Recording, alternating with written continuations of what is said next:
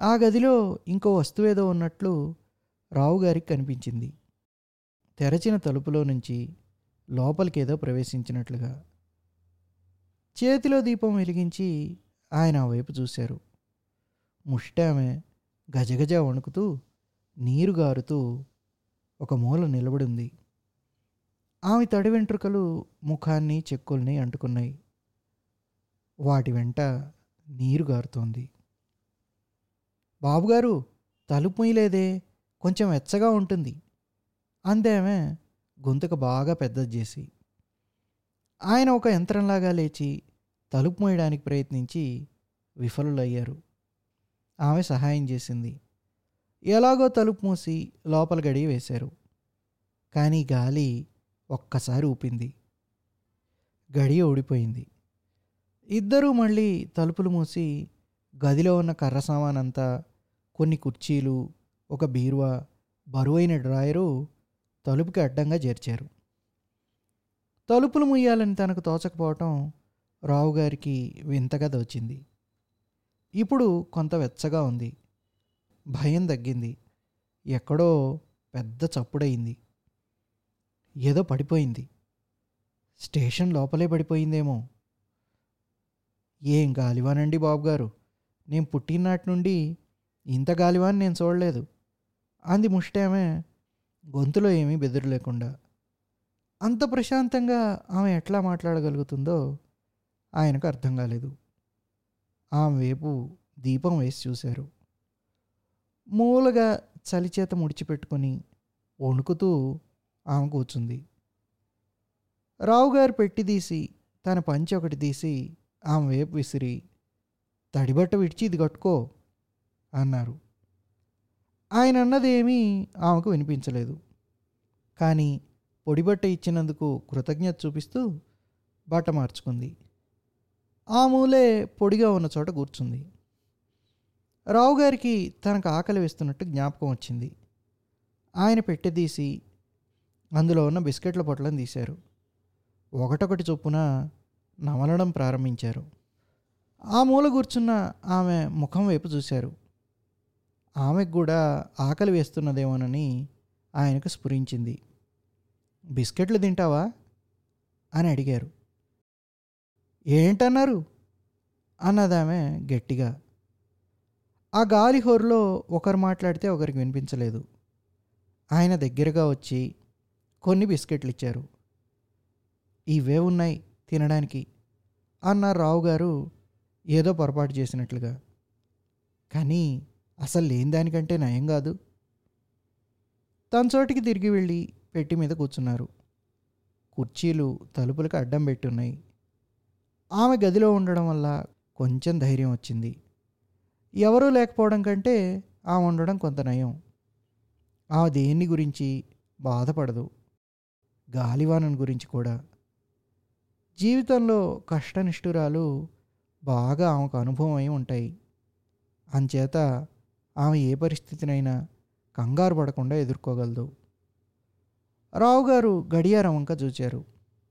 తొమ్మిది గంటలైంది.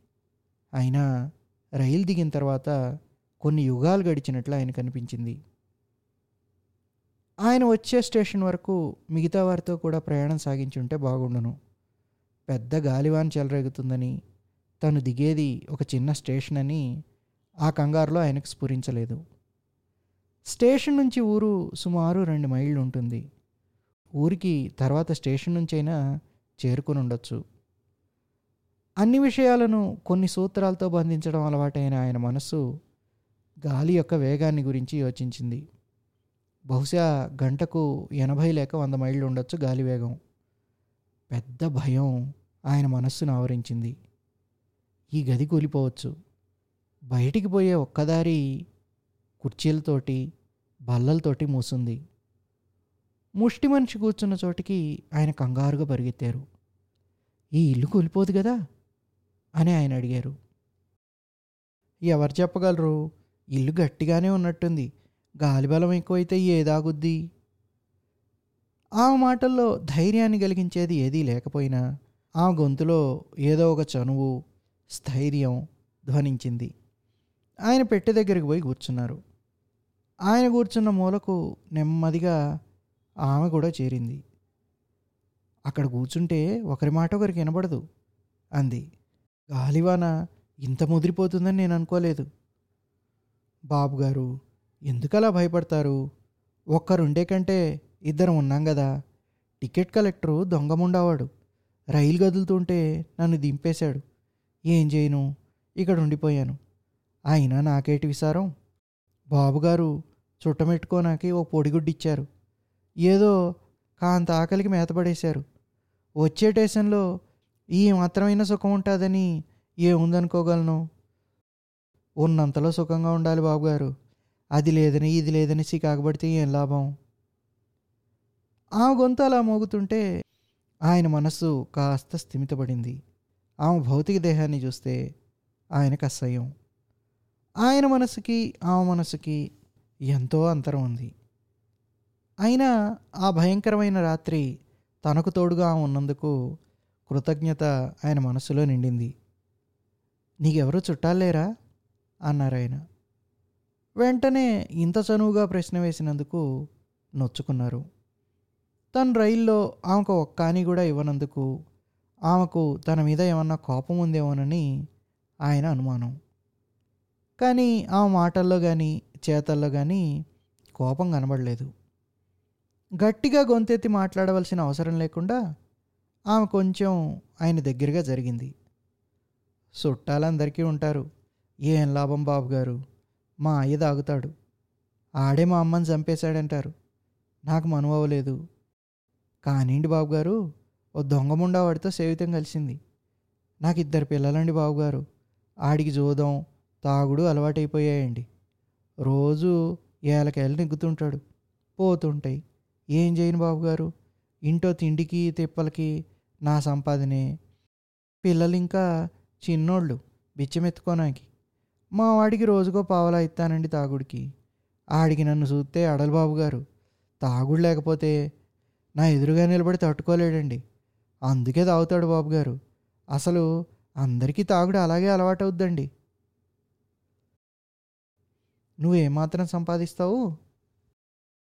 ఒక్కో రోజు ఐదు రూపాయల దాకా దొరుకుద్ది. ఒక్కో రోజు కానీ కూడా ఉండదు. అయినా బాబుగారు నేను అడిగితే ఎవరూ లేదనరండి మీరు తప్పితే కొంతసేపు ఆరితో సరదాగా మాట్లాడితే ఇచ్చేస్తారండి. రావు గారు అనుకోకుండానే ఆ ముఖం మీదకి దీపం వేశారు. ఆమె కొంచెంగా నవ్వింది. ఎవరినైనా సరే ఆమె కింద మీద పెట్టేయగలదు. అయినా ఆమెకు మనస్సులో అంత లోతుగా ఇష్టాలు అయిష్టాలు లేనట్టు ఆయనకు అనిపించింది. జరుగుతున్న ఆ క్షణంతోనే ఆమెకు సజీవమైన అనుబంధం. గడచిన కాలపు స్మృతుల బరువు కానీ రాబోయే రోజులు కూర్చిన ఆశలు కానీ ఆమెకు లేవు. ఆమె నడవడిని నిర్ణయించే సూత్రాలు లేవు. ఆ సూత్రాలలో నిషేధాలు అసలే లేవు. నిత్యము ధర్మాధర్మ చింతతో బాధపడే అంతరాత్మ కానీ నాగరికులకు సహజమైన సంకీర్ణ మనస్తత్వం కానీ ఆమెకు లేవు. తను ఎన్నడూ ఎరుగని మగవాడికి కూడా ఆమె శరీరాన్ని అర్పించి తేలికైన మనస్సుతో ఆమె సుఖించగలదు. ఆయన ఆమె కొంట చిరునవ్వుని ఇంకా అలానే చూస్తూ కూర్చున్నారు. ఏటండి బాబుగారు నాకేసలా చూస్తారు అంతే ఆమె. మునుపున్నంత రంగుగా ఇప్పుడు లేనండి.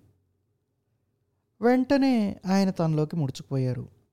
తన మనస్సులో అశ్లీలమైన భావాలు ఉంటాయన్నట్లు ఆమె సూచించినందుకు ఆమె మీద అసహ్యం కలిగింది. నీవేపు చూడడం లేదు నేను అన్నారు ఆయన గట్టిగా. దీపం ఆర్పడం మర్చిపోయాను. అకస్మాత్తుగా పెద్ద చప్పుడైంది. గది తలుపులు ఒక్క ఊపులో తెరుచుకున్నాయి. అడ్డుగా పెట్టిన సామాను చెల్లా చెదిరైపోయింది. ఒక తలుపు పూర్తిగా ఊడిపోయి ఒక కుర్చీ మీద నుంచి పల్టీ కొట్టింది. రావుగారి గుండె గొంతుకలో అడ్డింది. శక్తి కొద్దీ ఒక మూలకి గెంతి పిచ్చిగా ఆయన ముష్టామని గౌగిలించుకున్నారు. వెంటనే తెలివి తెచ్చుకొని చాలా సిగ్గుపడ్డారు. కానీ ఆమె ఆయన చేయి పట్టుకొని నడిపించుకుని వెడితే మాట్లాడకుండా వెళ్ళారు. గుమ్మం పక్కనున్న మూలకి. ఆమె ఆయన్ని తీసుకువెళ్ళి ఆ మూలలో కూర్చోబెట్టింది. తను కూడా దగ్గరగా కూర్చుని చేతులు ఆయన చుట్టూ చుట్టింది. ఆ కౌగిలింతలో సంకోచాలేమీ లేవు.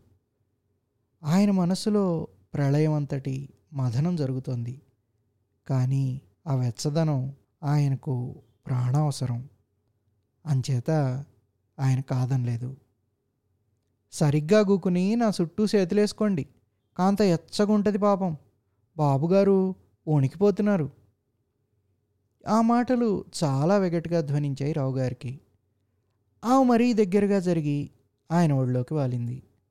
ఆమె రొమ్ముల బరువు ఆయన మోకాళ్ళ మీద ఆంచింది మోకాళ్ళు మరి కాస్త దగ్గరగా ఆయన ముడుచుకొని దీర్ఘంగా అవమానకరమైన ఆలోచన పరంపరలో మునిగిపోయారు. ఆమె అలా మాట్లాడుతూనే ఉంది.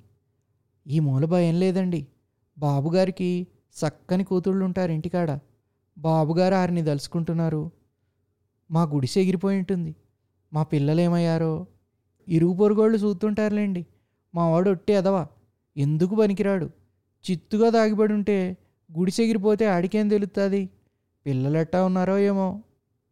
ఒక మానవ హృదయంలోంచి వెలువడిన ఈ వేదన వింటుంటే ఆయన హృదయం చుట్టూ పెట్టుకున్న గోడలన్నీ మాయమైపోయాయి. పెద్ద ఆవేదనతో ఆ ముష్టామని గట్టిగా దగ్గరగా ఆదుకున్నారు. ఆయన ఆవేదన తనకు అర్థమైనట్లు ఆయన మోకాళ్ళ మీద మెల్లగా తట్టింది. క్రమంగా ఆయన మనస్సు ఆలోచించడం మానేసింది.